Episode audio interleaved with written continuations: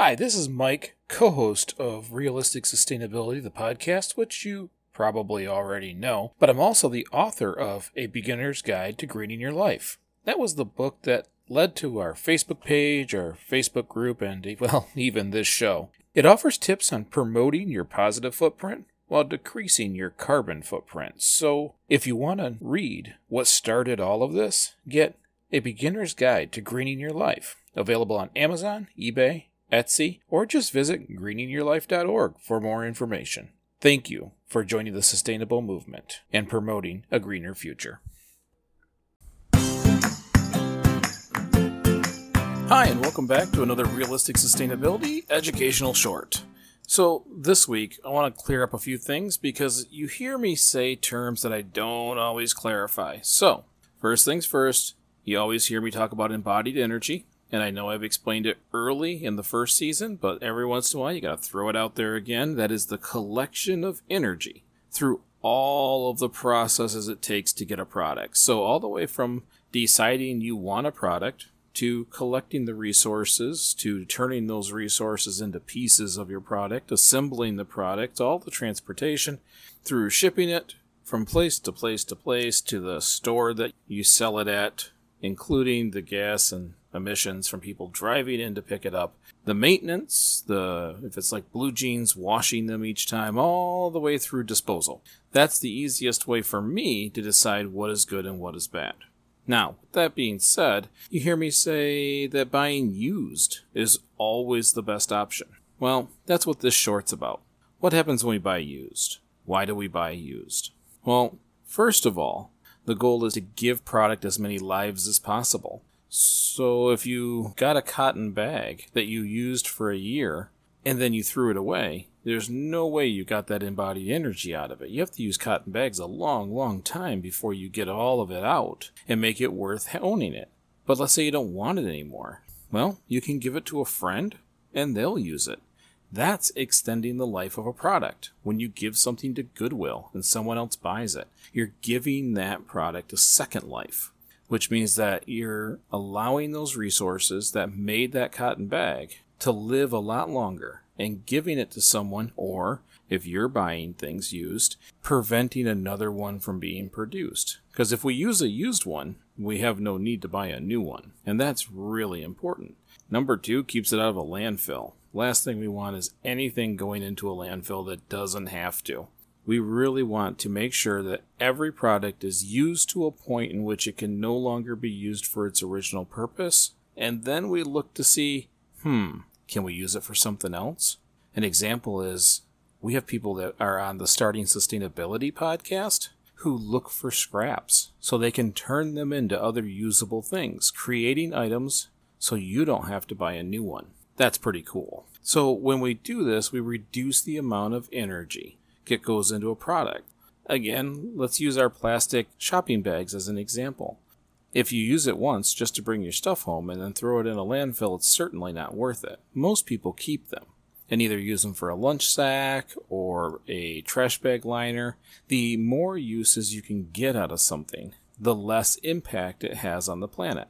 Because let's say you took that bag as a, lunch bag. Well, you didn't have to buy anything to take your lunch with because you put it in that bag. You did it maybe a whole week with the same bag. That's five uses you didn't need something else for. And then, as it's starting to wear out, you put it in the bathroom trash can, giving it one more life. It's kind of the goal. How many more ways can we use it? How much pollution can we negate? How much waste can we not create? It's also much cheaper. Anytime you're reusing something, you're not buying something. And yep, my brain immediately goes to production because when you buy something, it triggers another one to be built.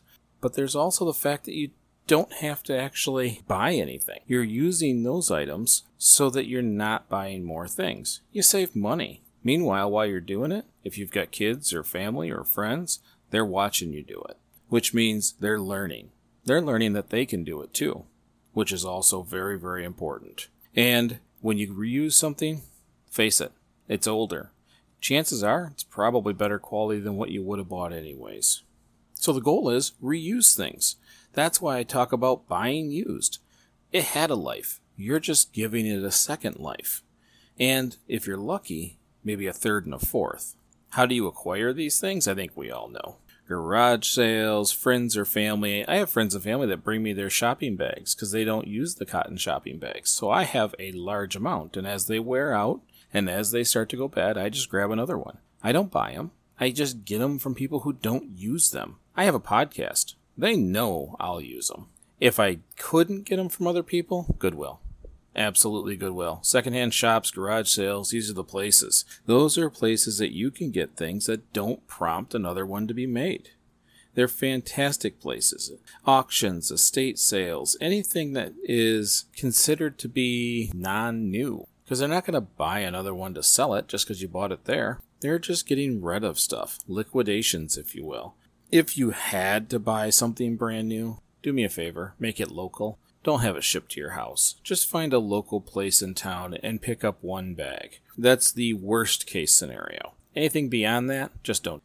In a world of sustainability, we have to look for ways to limit trash. We have to look for ways to, to have better actions, have more people see what we're doing, and then, hopefully, building their positive footprint, they do the same. There's hidden money in things we throw away every single day. How many times have you thrown something away and then two weeks later go, oh no, I threw that out, I need it? Well, off to the store you go. I'm not saying be a hoarder. My daughter, at times, she's a hoarder. But you do keep the things that still have value, that you know will likely still have value. Because if you throw it out, it no longer has any value. It's going to either be incinerated and put into our atmosphere or buried in the earth to live for a very, very long time.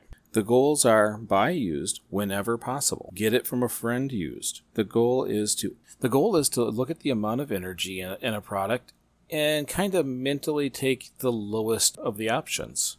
If we go through and stop that impulse buying and we pay attention to what we already have, use it as often as possible, and use it up until it's gone and it can't be used for anything else anymore, boy, that's a lot less stuff in the trash. Well, I hope this clarifies a little bit of why we preach on a regular basis to buy use, why I try to do so myself, and that it really does help the amount of waste. And in the United States, boy, we've got waste. We've got lots of waste. Just because we live in the richest country in the world doesn't mean we have to act like it. Waste not, want not. Remember that. Our families did prior. We are just kind of going back to what Grandpa did. I appreciate you listening. If you get an opportunity, share these episodes with friends. Well, at least the ones you think they'll like. Or share them on social media. That's the kind of exposure that really helps out a show. And if you can't do either of those two or just don't want to, mm, leave us a review. Five star reviews help us tremendously. We appreciate your support. Thank you so much, and we'll see you next week.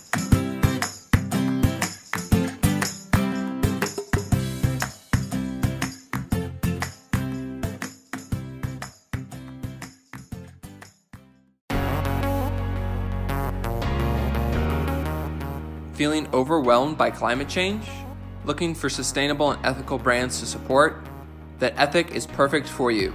Ethyk is a simple browser extension that helps you find sustainable and ethical brands online. Learn more at ethyk.org, E T H Y K.org.